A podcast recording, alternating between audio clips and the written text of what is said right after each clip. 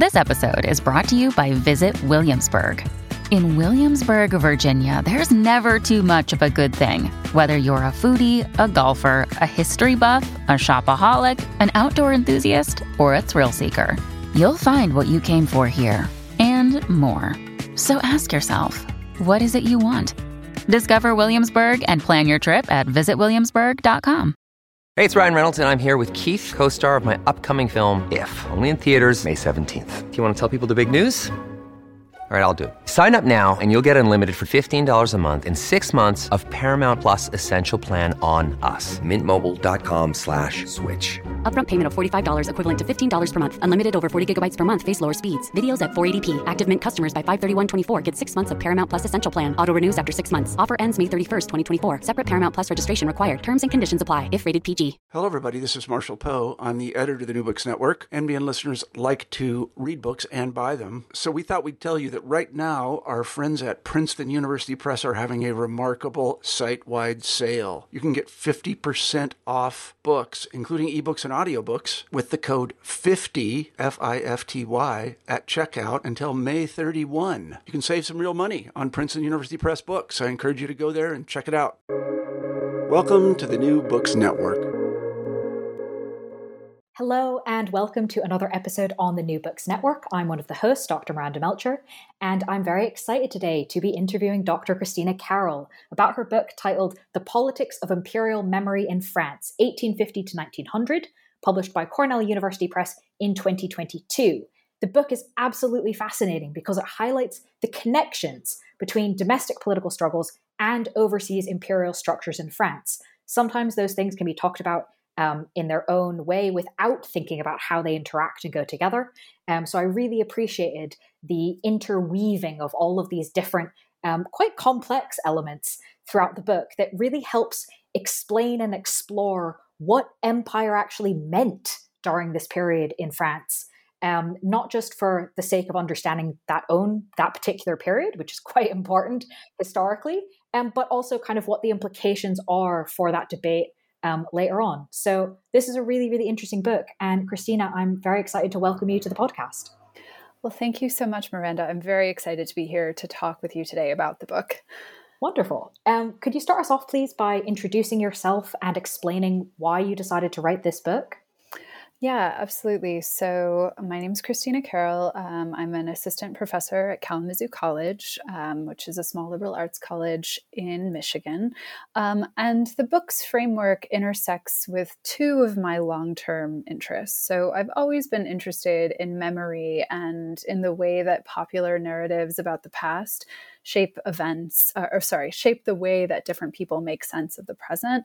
Um, and I've also always had a long-standing interest in the question of how to define empire, which dates back to some of the arguments circulating in the early 2000s over whether the U.S. war in Iraq should be seen through an imperial framework.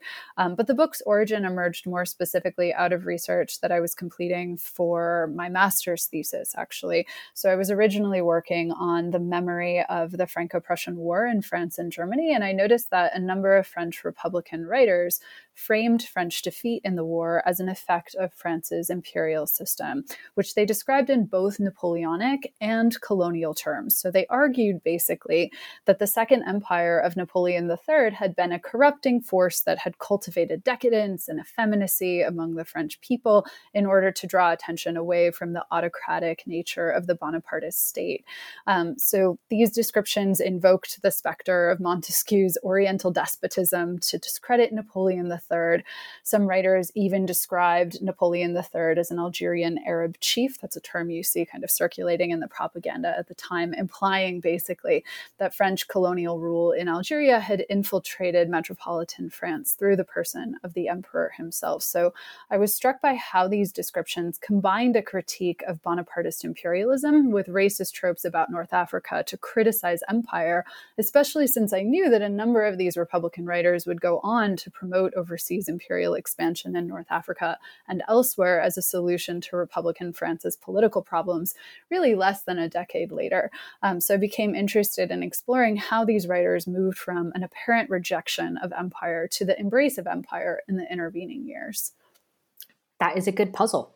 um, and one you illustrate very clearly in the book of like I, I'm brought along on this journey. Like, okay, all right, I see what they're saying. I see how they're arguing this.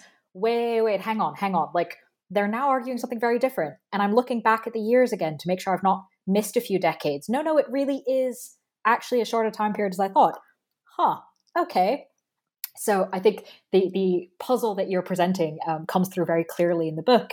Uh, and it is something kind of as soon as you notice it, you're like, huh, that interesting. Um, and so you, there's clearly a ton that's happening here, right? It's this whole debate with a lot of different people involved. Um, and I imagine that one of the challenges in terms of writing this was kind of how to distill it down into something coherent, um, the way your your answer just obviously was. Um, I think there's probably a lot of work that went into that. And one of the things you talk about at the beginning of the book is kind of how you chose to structure it or sort of introduce us to these things or take us along the journey, um, which is through these sort of windows. How did you first kind of decide on windows as the way of making sense of this? And then I guess probably the harder task was which windows? Yeah, no, absolutely. Um, so I chose the Windows route, I think, partly again, just as a way of making the material manageable on some level. Um, the book starts in the 1850s and it goes through 1900, which there are certainly books that cover longer periods of time, but um, I'm looking at debates over empire in metropolitan France and the, colon- the colonies as well. So it's a wide geographic space, uh, in addition to being, um, you know, a, a chronological period where there's a lot of political change happening. So that's why I went with the Windows route. Um, and I specifically chose events or conflicts that focused attention on empire within the public sphere. So basically, events that led people um, to really focus in on empire as a political problem. So for that reason, the earliest chapters look primarily at Algeria because that colony commanded the most metropolitan attention during the Second Empire and the early Third Republic. Um, but then later on, um, the book also thinks about how war and political revolution in metropolitan France along with attempted colonial expansion in Mexico and West Africa and Indochina and Madagascar, all intersect with these debates over the meaning of empire. So that's where you can see kind of um, how the book is bridging the metropole and colonies to show that shifts in the conversation about empire in France are driven by developments in, in both of these different kinds of spaces. That makes a lot of sense. Um, and kind of helpfully in some ways the history helps here right? There's there's sort of one big debate at the beginning of the period and then it branches out but that allows that tracing of continuity um, in really interesting ways. But before we kind of get into some of the uh, depth of those debates the content of those debates could you maybe tell us a little bit about kind of who's participating in these conversations and debates and sort of how practically how are they all talking to each other yeah, absolutely. Um, so, my book focuses primarily on the question of how empire was defined in French political and intellectual circles. So, in public discourse, basically, which means newspaper and journal articles, official political speeches, government correspondence, colonial administrative documents, theoretical treatises, academic histories, political propaganda, novels. Um, conversations about empire were unfolding in other kinds of spaces too. Um, but because I was particularly interested in the political implications of these arguments over empire, I focused my attention there. Um, and in terms of who was involved, I think something that's important to keep in mind is that while the public sphere that these debates over empire emerged in is definitely expanding in the late 19th century, it remains exclusive and contested and fractured by both geography and political orientation. Um, and geographic divides play a particularly large role outside of metropolitan France. So, even in Algeria, which is just across the Mediterranean, many publications aren't circulating directly between metropole and colony. Um, and much of the correspondence from more distant colonies, such as Indochina or Senegal, um, is moving through the colonial administration and really only indirectly finds its way into public circulation. So, what that means is that outside of large colonial scandals, which were extensively covered in the French press, metropolitan journalists and writers sometimes struggled to gather really basic data um, about what was happening in the colonies, even well into the 1890s, thanks to the colonial ministry's efforts to control information. So there's the kind of, you know, traditional Habermasian vision of the public sphere as this place where citizens come together as equals to rationally debate questions of general interest. But this model doesn't really ever reflect the reality of 19th century Europe there's never one unified conversation about empire that's happening.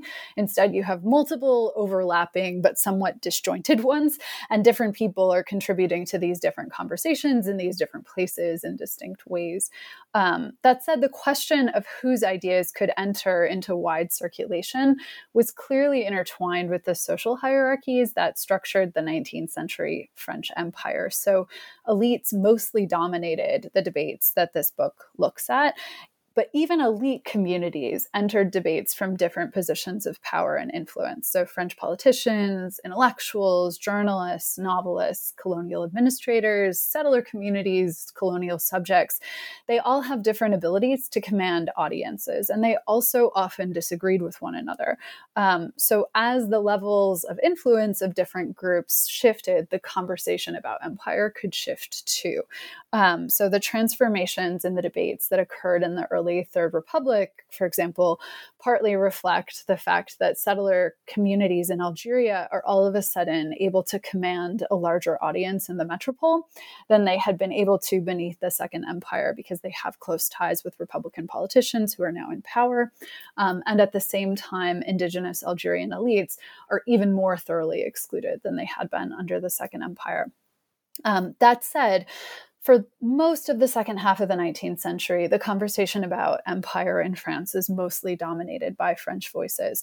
There are relatively few members of colonized communities able to participate in these arguments as direct interlocutors, thanks to colonial hierarchies, linguistic divisions, and ongoing censorship that specifically targets populations not uh, not populations, publications not written in France, uh, um, not written in French, and by those without French citizenship, which is something that Arthur Asseraf's recent book, Electric News in Colonial Algeria, looks at specifically.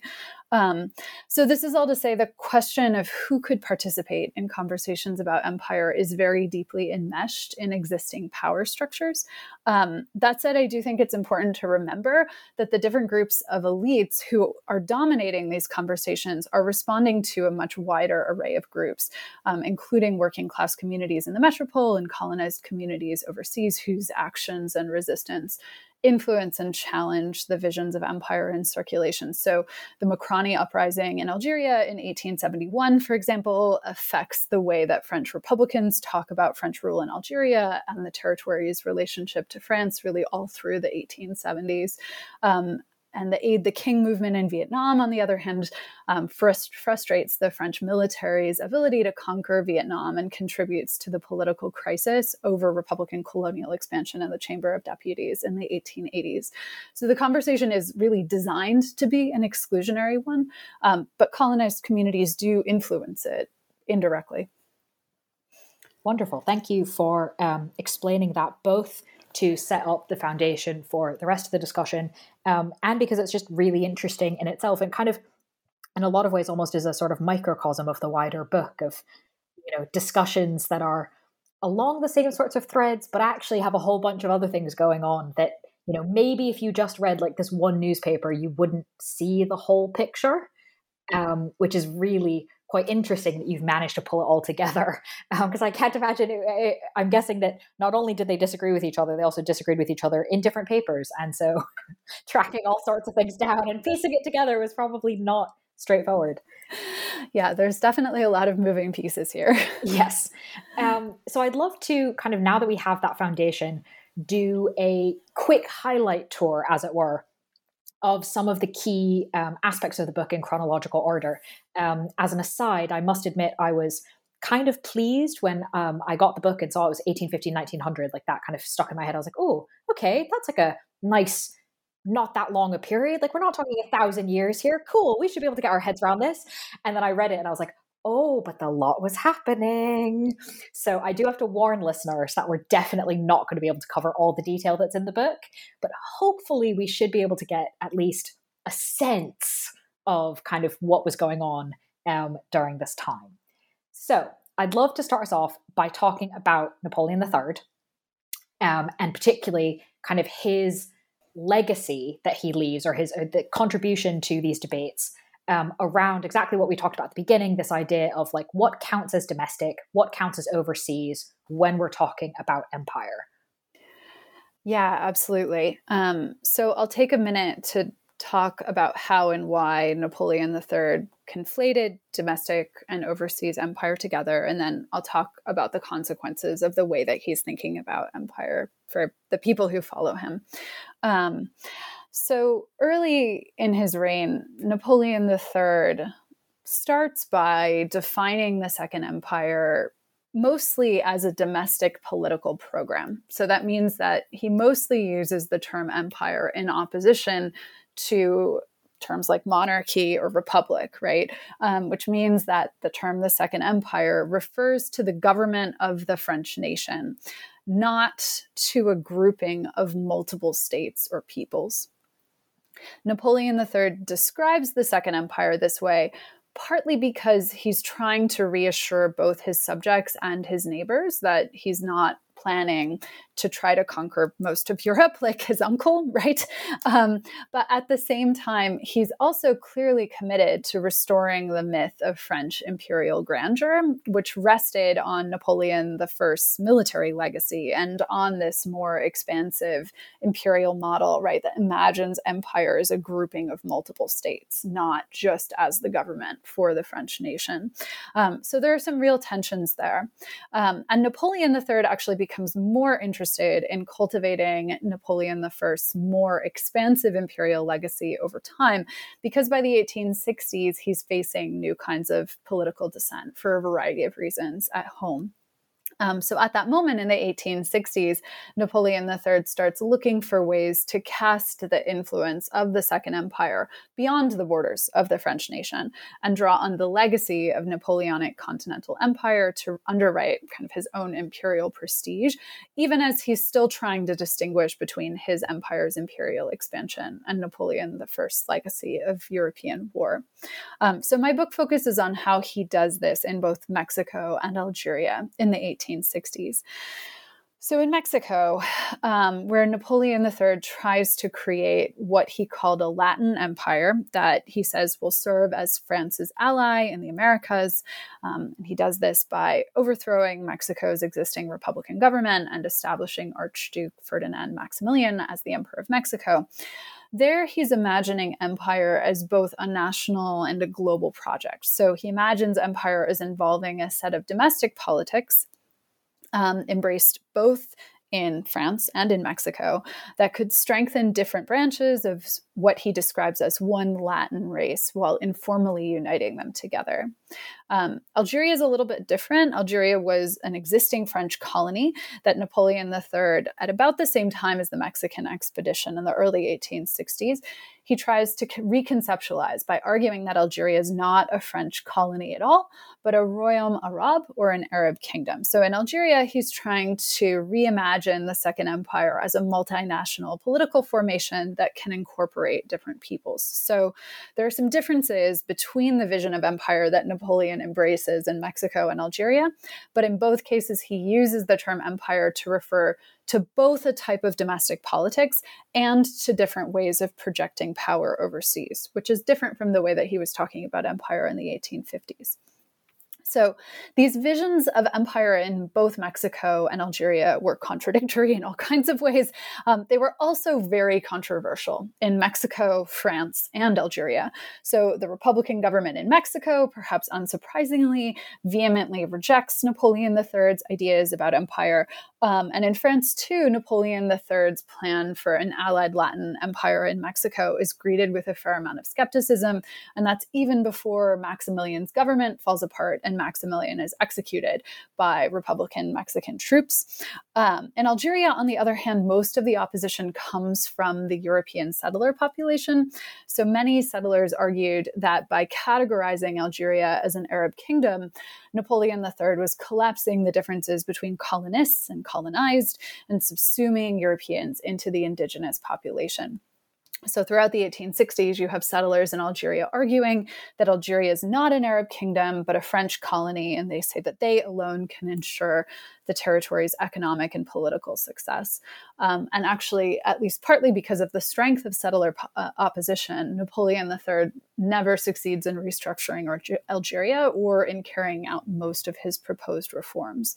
Um, so, what that means um, is that both of Napoleon III's attempts to combine domestic and overseas empire together are very unsuccessful, at least as far as their policy effects go, right? Um, uh, uh, Maximilian's empire in Mexico collapses, the reforms don't get put in place in Algeria. But many of the critics of Napoleon III's imperial systems often unintentionally reinforce his attempts to collapse domestic and overseas empire together, but they just do so in a negative instead of in a positive way. So they say that um, Napoleon III's domestic politics and overseas policies are intertwined, um, and that Napoleon III's misguided approach, as they say, towards Algeria and Mexico is a reflection of Bonapartism's flaws. Um, so, what that means is that you see Republicans continuing to associate Napoleon III's vision of a Mediterranean empire in Algeria and his vision of a Latin empire in Mexico with his domestic imperial system well into the 1870s and the 1880s. Which leads to some interesting, interesting things. Um, and uh, before you even continue, that was an incredibly masterful uh, summation of a lot of complexity. So thank you for um, indulging me in asking for a summary. Um, if I, I, I, must direct again le- readers, uh, listeners to the book for the proper details, because um, there are some really interesting and like sometimes quite surprising quotes that you found and things. So um, I do want to make sure people know that those are there. Um, but I do want to kind of move to what is, in some ways, in the middle of your book, um, but is also kind of the starting point, right? When you uh, when you said at the beginning, kind of why you were initially interested in this, um, and the Franco-Prussian War has a really big impact on these debates around empire uh, within France, and you argue that um, the war itself, kind of afterwards, helped solidify a quote diametrical opposition between the concepts of empire and republic. And there's already some sense of that in the answer you just gave, right? The conflation of kind of Napoleon at home and Napoleon abroad, everything's imperial, etc., etc. Um, but how does the Franco-Prussian War, in particular, kind of lead to these two things being seen as, you know, the black and white concepts? Yeah, absolutely. Um, so, as a number of scholars have shown, I think, the Franco Prussian War was a deeply traumatic event. Um, French troops were defeated pretty quickly over the course of, I mean, really less than six months. Um, the defeat leads to the loss of two French provinces, the outbreak of the Paris Commune, the emergence of a unified Germany on France's eastern border. The defeat also leads to the end of the Second Empire. Um, but I think what's key here is that the republic that replaces Napoleon III's government doesn't really emerge out of national consensus.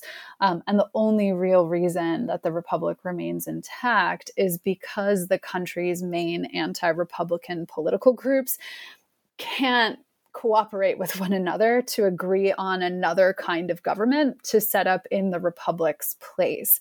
Um, but that means that Republican politicians feel very much like they're on the defensive in the wake of the war. In the first elections um, after the war's conclusion, it, it monarchist groups are elected um, as the majority. Um, in um, yeah the first wave of elections so they feel on the defensive um, and that's especially the case because these conservative groups are eager to blame them for the Paris Commune, especially.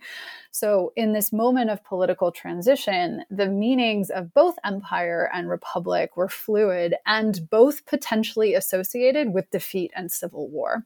So, as a result, the Republicans are really focused on trying to defend the new republic's legitimacy by defining it against the imperial government that preceded it. So they argue that the Second Empire is responsible for all of France's political misfortunes. They promise that the Republic alone can redeem the country. Um, and they associate, as I think I said at the beginning, the word empire with effeminacy, decadence, internal strife, and defeat. Um, they argue that empire is an illegitimate form of political organization. They promise that any return toward imperialism will ruin France's uh, future. Um, and I think importantly, um, I would say this vision of empire appears not just in Republican political pub- publications that have kind of limited audiences, but also in novels and short stories written about the Franco Prussian War by prominent writers with Republican sympathies like Emile Zola, Victor Hugo, Alphonse Daudet, um, which means that this understanding of this opposition between republic and empire is circulating more broadly in public discourse. Fascinating. Um, it, I think this is was a really key point uh, to show the kind of expansiveness of it um, by bringing in those kind of other, you know, not just the political pamphlets, essentially.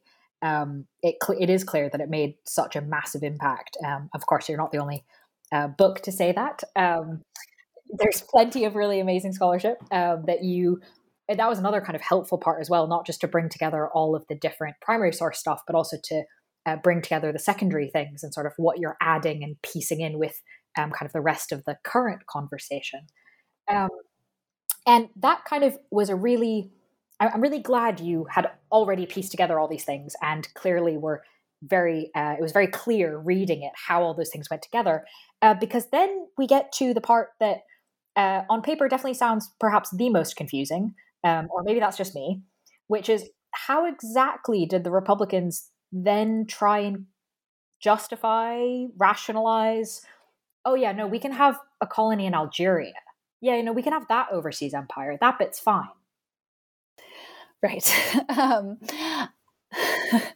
and I mean, I think what's, you know, particularly marked about that is that it's definitely the case that in the first decade of the Republic, um, uncertainties and tensions over defining empire really are particularly resonant in Algeria, um, which maybe isn't that surprising given how um, its perceived importance to France, um, the fact that Napoleon III had used the territory to promote the idea of a French Mediterranean empire that would rest on Bonapartist political principles and bind multiple peoples together under one overarching imperial structure.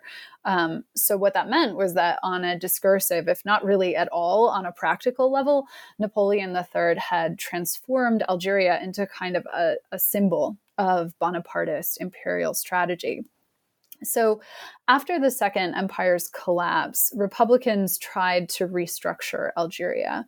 Um, and they do that at least partially in the face of political pressure from the settler community there, which had opposed Napoleon III's attempts to define the territory as an Arab kingdom, as I think I mentioned a moment ago.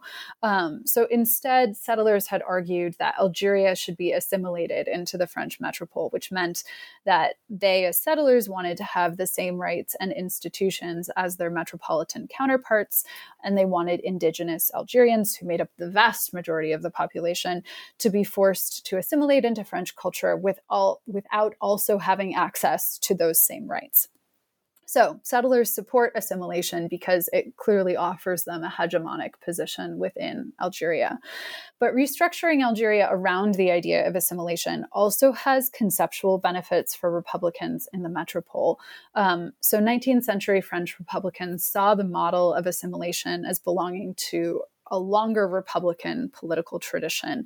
Um, and by accepting settlers' contention, that they were, as European settlers, um, the primary population in Algeria by granting those settlers additional political rights and embracing the language of assimilation to describe Republican France's new relationship with the territory, Republicans could claim that they had transformed Algeria, much as they also sought to transform metropolitan France. So they argue essentially that Bonapartist empire in Algeria had been problematic for the same reasons that it was problematic in France. It had been autocratic, it depended on military rule, and it rested too much on the authority of local elites. And hence, they could also argue that by creating representative institutions for settlers, establishing a civil regime, and limiting the authority of the military and of indigenous elites, that they had eliminated empire in Algeria. They'd gotten rid of it. Um, yeah.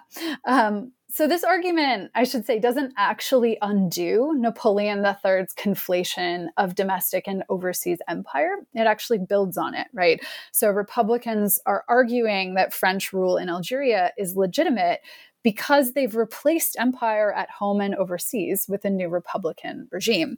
Now, this claim rests on the discursive erasure of indigenous communities, right, who, as I said, make up the vast majority of the population don't have citizenship rights, right? They continue to be ruled in extremely autocratic ways.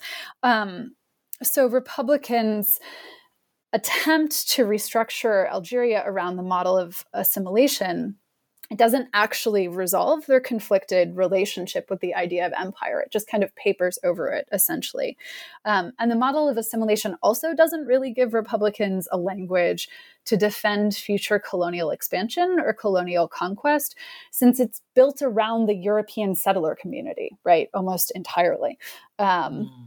So that's, I think, a really key um, sort of thing that they maybe overlooked is okay, this works only in exactly these kinds of circumstances. And only if you don't poke too hard. Right right. Yeah no only if you don't only, only if you don't start thinking about it. Yeah. Well thank you for explaining that because um, it, it is quite interesting how in some ways it, it's it seems very convoluted. It's like wow why are you going into so much effort? Um, but as you mentioned already right the settler population has these links has kind of a way to get their voice in yeah, no, there's this kind of longer history of ties between um, settlers in Algeria and metropolitan republicans in France that actually dates back to the Second Empire um, because, for a variety of reasons, um, Republicans had um, found settler complaints about the Second Empire useful um, in their you know attempts to criticize Napoleon III's regime. So they had sometimes kind of served as a platform for those complaints. Um, so there is this actually long-standing relationship that mm-hmm. predates um, the Third Republic. There makes sense. I'd love then to take the beautiful um, segue that you already gave me um, which is about kind of well hang on a second. What happens when the empire when they try to expand the empire beyond places that have settler populations? Um, and in fact that is a thing that is then attempted. Um, so what similarities and differences can we see first between the public debates we've already been talking about around empire um, and what the french were doing then in vietnam? Yeah absolutely. So the so what I would say is that one of the kind of major differences between the arguments around Algeria and the arguments around Vietnam, and then also later Madagascar too, um, is that in Algeria, Republicans are essentially they're trying to restructure the territory, um, but they're reimagining France's relationship um, with an existing colony. Um, whereas in Vietnam and then later Madagascar, they're trying to defend colonial conquest, right? Um, and I think, especially because one of the main critiques of Napoleonic Empire that really kind of goes all the way back to the First Empire and that Republicans built on through the Second Empire, and especially in the Mexican expedition, is this sense that empire means war, right? Um, and that the reason that um, one of the reasons that they thought that Napoleonic Empire was problematic um, was because it led France on these kind of warmongering adventures. That's the term that's always used. Um, that in the long run um, create problems at home, right? Um, so for a variety of reasons, um, it's somewhat more difficult conceptually for Republicans to distinguish between colonial conquest that they're doing um, and other kinds of imperial military conquests. Um, but there's actually, so there are some you know tensions between um, or some differences between the arguments um, that ensue for those reasons um, there are also differences between the debates um, surrounding uh, colonial conquest in vietnam and then later madagascar um, so the arguments over Vietnam happen in the mid 1880s, sorry, and then the arguments over Madagascar happen in the mid 1890s. Um, and both of these sets of debates emerge in response to French military debacles. So in Vietnam, the debates are re- a reaction to a Chinese army's defeat of French troops at Lang Son. Um, in Madagascar, the debates are a reaction to the army's extremely high mortality rate. Um, both public debates are also driven by concerns around how expensive both of the expeditions are. There are some similarities in the nature of the arguments advanced as well. So, in both cases, what you see are journalists from leftist and rightist and popular presses coming together to attack the centrist Republican government's policies and practices. Um, so, journalists in both cases claim that key government ministers are deeply incompetent and potentially criminal. There are calls in both cases for formal inquiries into government behavior. But on the whole, the press coverage of the invasion of Madagascar in the 1890s is much less common, like it's much less critical um, than the press coverage of the invasion of Vietnam and the nature of the criticisms varies too. So, in the arguments over Vietnam in the 1880s, you have this wide coalition of journalists and politicians on the left and the right, essentially arguing that the problems with the expedition to Vietnam extended beyond the decisions made by individual ministers and instead were evidence of the problems with colonial expansion itself, right? So, colonial expansion, not just whatever has been done in Vietnam, is the problem. Um, and a number also directly associated colonial expansion with the Second Empire and argued essentially that Napoleon III's embrace of colonial conquest in Mexico, in particular, had been responsible for leading France to defeat in the Franco Prussian War in the first place, and that centrist Republicans were now taking France down the same path once again in Vietnam. So they draw direct connections between um, these events. Um, the Republican left, in particular, argues that the campaign itself is also a violation of Republican principles that threatens the legitimacy of the Republic itself. Um, and I think you can see there how the perceived connection between imperial rule abroad and despotism at home do- hasn't gone away in the 1880s. Um, and this coalition of critics succeeds in bringing down the centrist Republican government of Jules Ferry. Um, so it's much more, if we're thinking back to what's happening in Algeria, in a lot of ways, right? It's um, more controversial um, in the metropolitan government itself Although tellingly, I would say um, the critics of Ferry's policies don't actually withdraw from Vietnam or give up the new colonial conquest there, which indicates, I think, that there are real limits to their concerns. Um, but by the 1890s, there isn't the same kind of debate over the merits of colonial conquest. Instead, the opposition is basically just using the government's botched efforts to criticize the political um, coalition in charge. So there's this big kind of transformation that happens between the 1870s at this moment when Republican politicians are trying to argue what we're doing isn't imperial at all. Um, the 1880s, where they're defending conquest, right? And that creates kind of political conflicts. And then the 1890s, um, where it seems like colonial conquest isn't seen as a problem in the same kind of way it might have been in the 1870s or the 1880s. And this is why I said um, earlier in the interview that yes, it's only 50 years, but a whole lot's happening.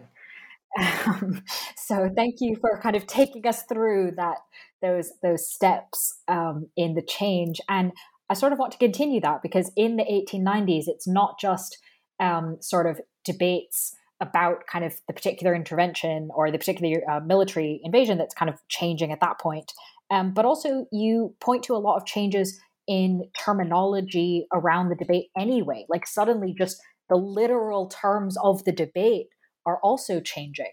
Um, why were they changing kind of at this point in the 1890s? And what can we understand from, for example, the term that, at least to me, kind of stuck out as one of the most important um, empire colonial? Yeah, absolutely. So I think the significance of the embrace of the term empire colonial or colonial empire by Republican intellectuals and politicians in the 1890s is easier to see if you consider that Republican politicians and intellectuals almost entirely stopped using the word empire to refer to France's overseas territories in the wake of the Franco Prussian War for nearly 20 years.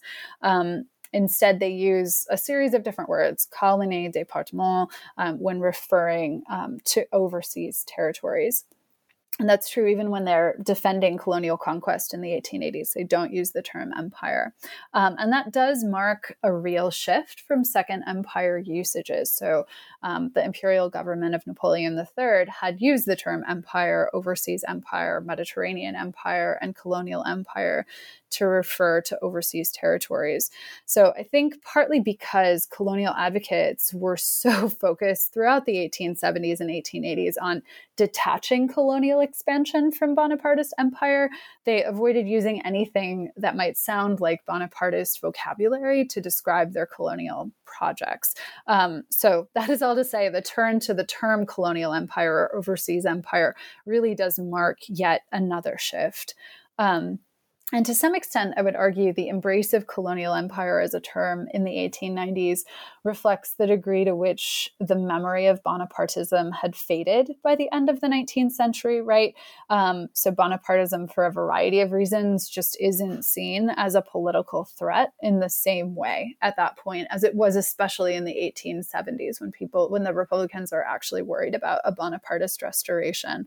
Um, but at the same time, I think one of the things that's interesting um, is that most colonial advocates who use the term still tried to control its political implications by either claiming that colonial empire aligned with Republican ideas or by arguing that it transcended domestic politics, so it was apolitical. Um, and those are the two strategies that Republican advocates of colonial expansion had started using in the 1870s to distance themselves from Bonapartism.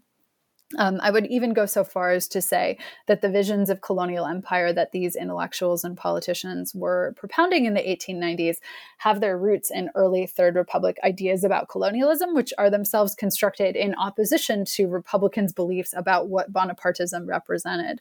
So the embrace of colonial empire as a term reflects the forgetting of Bonapartism, but oddly, I think also demonstrates how Bonapartism and reactions against it continued to shape the way that Republicans talked about empire even in the 1890s.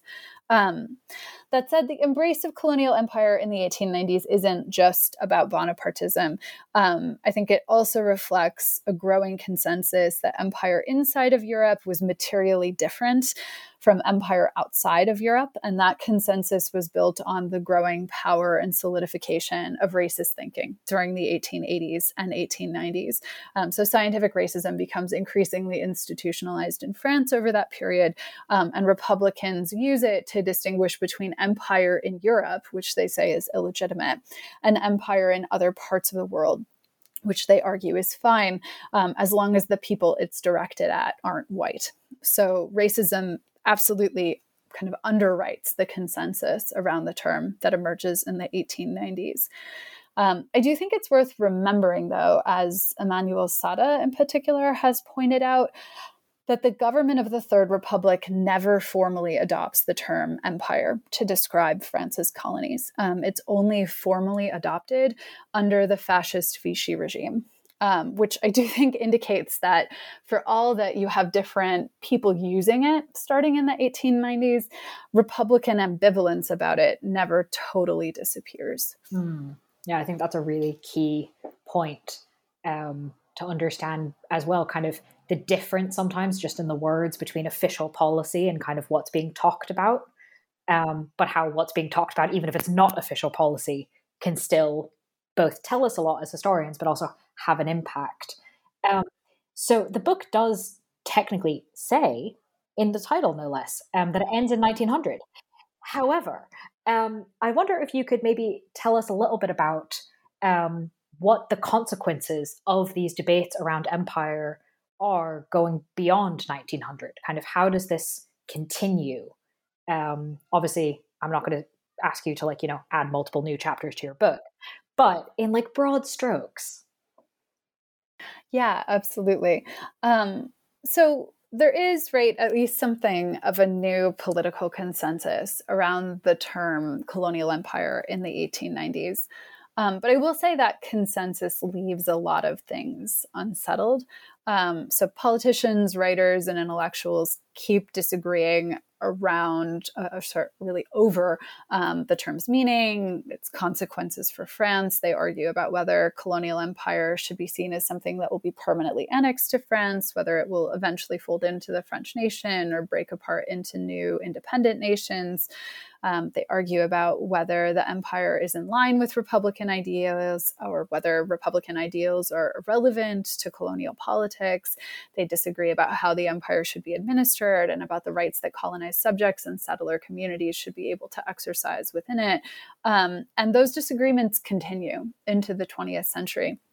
Um, especially because at that point you begin to see colonized communities like the young Algerians in Algeria, for example, able to command an audience in France for their, their ideas. Um, so the young Algerians were a group of French educated Algerian Muslims who were deeply influenced by the Young Turk Revolution of 1908, which at least initially had tried to create a liberal constitutional government that they imagined would revitalize the Ottoman Empire in the face of encroaching European imperial power the young Algerians are even more directly inspired by the young Tunisians movement. Um, the group's a little bit hard to generalize about because members of the group took a really wide range of positions on Algeria's future and its relationship to France. Um, but most condemned the exploitative, authoritarian, and exclusionary political structures under which Algerians lived. And they proposed a variety of for- reforms that they s- suggested that the Republic should follow if it actually wanted to assimilate Algeria and transform it into an extension of France overseas and they tried to build alliances across the Mediterranean with politicians and intellectuals who were critical of colonist hegemony in Algeria. So they published in French metropolitan journals. They wrote petitions to the metropolitan government. They even sent delegations to France to explain their ideas.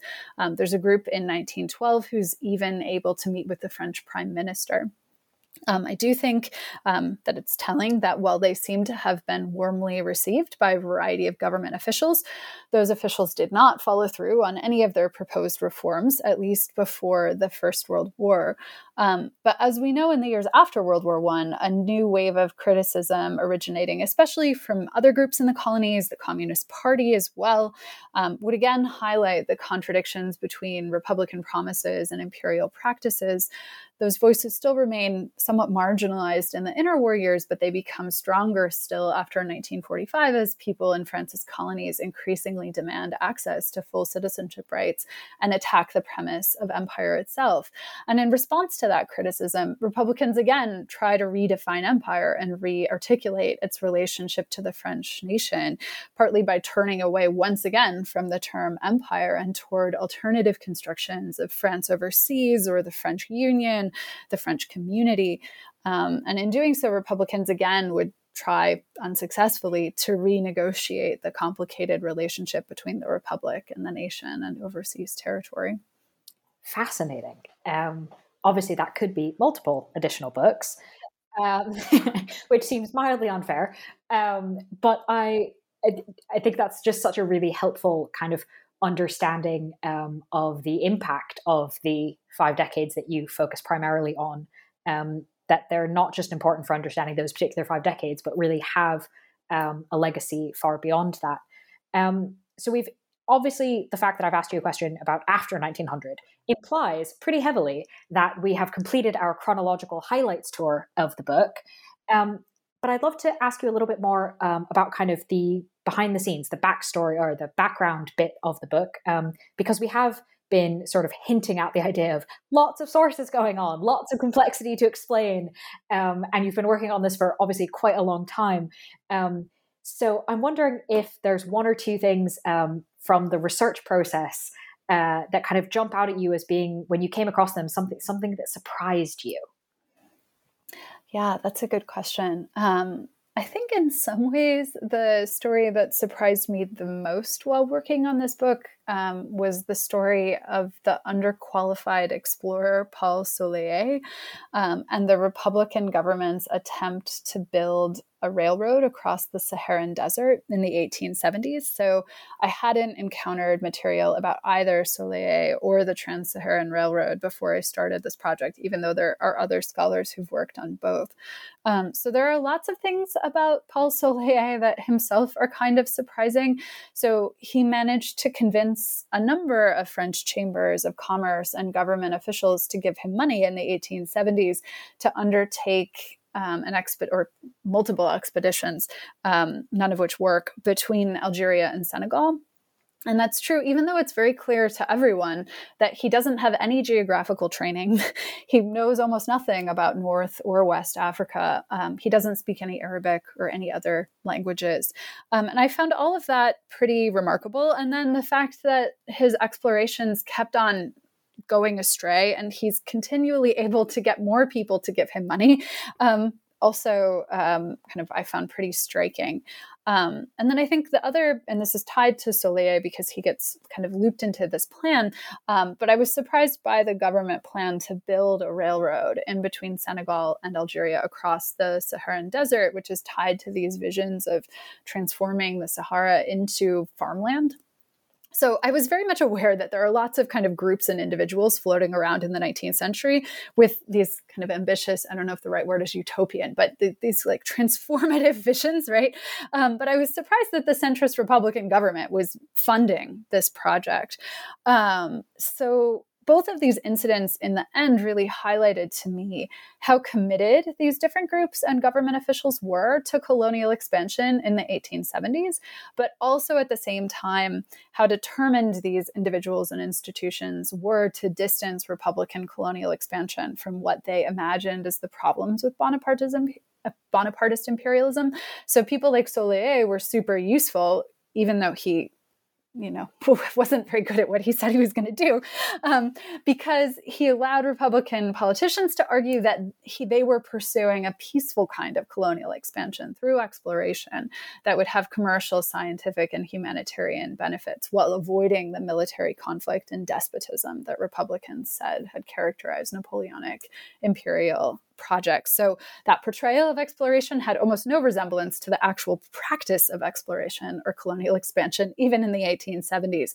But it really does become a central way that Republicans spoke about it at that moment before they decide they can defend colonial conquest in Vietnam in the 1880s.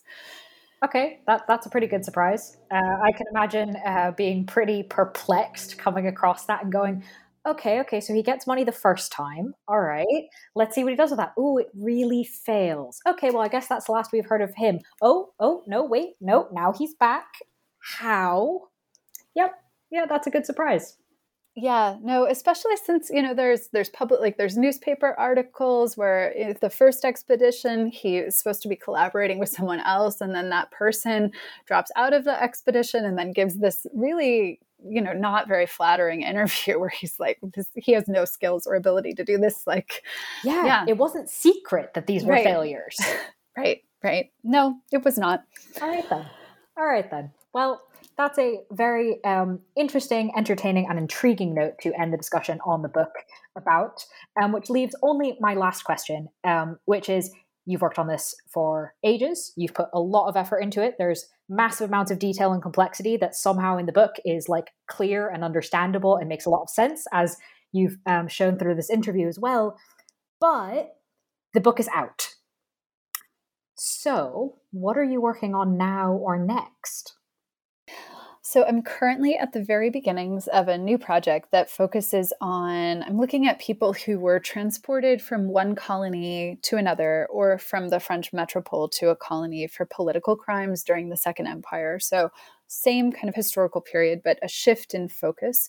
Um, so I'm looking at practices of transportation and carceral institutions, and I'm interested in looking at how they intersect with imperial structures and imperial ideologies. So I'm actually in Paris right now doing some early research on these questions so i'll have more answers as i move forward with it but that's where that's where i am at the moment well hopefully those answers will be presented in book form and then you can come back and tell us about it that would be delightful i would love to have another conversation with you about a different book in the future. Wonderful. Well, I will hold out hope for that. Um, but in the meantime, while you are diving into the Parisian archives, um, listeners can read the book that we've been talking about, which again is titled The Politics of Imperial Memory in France, 1850 to 1900, published by Cornell University Press in 2022.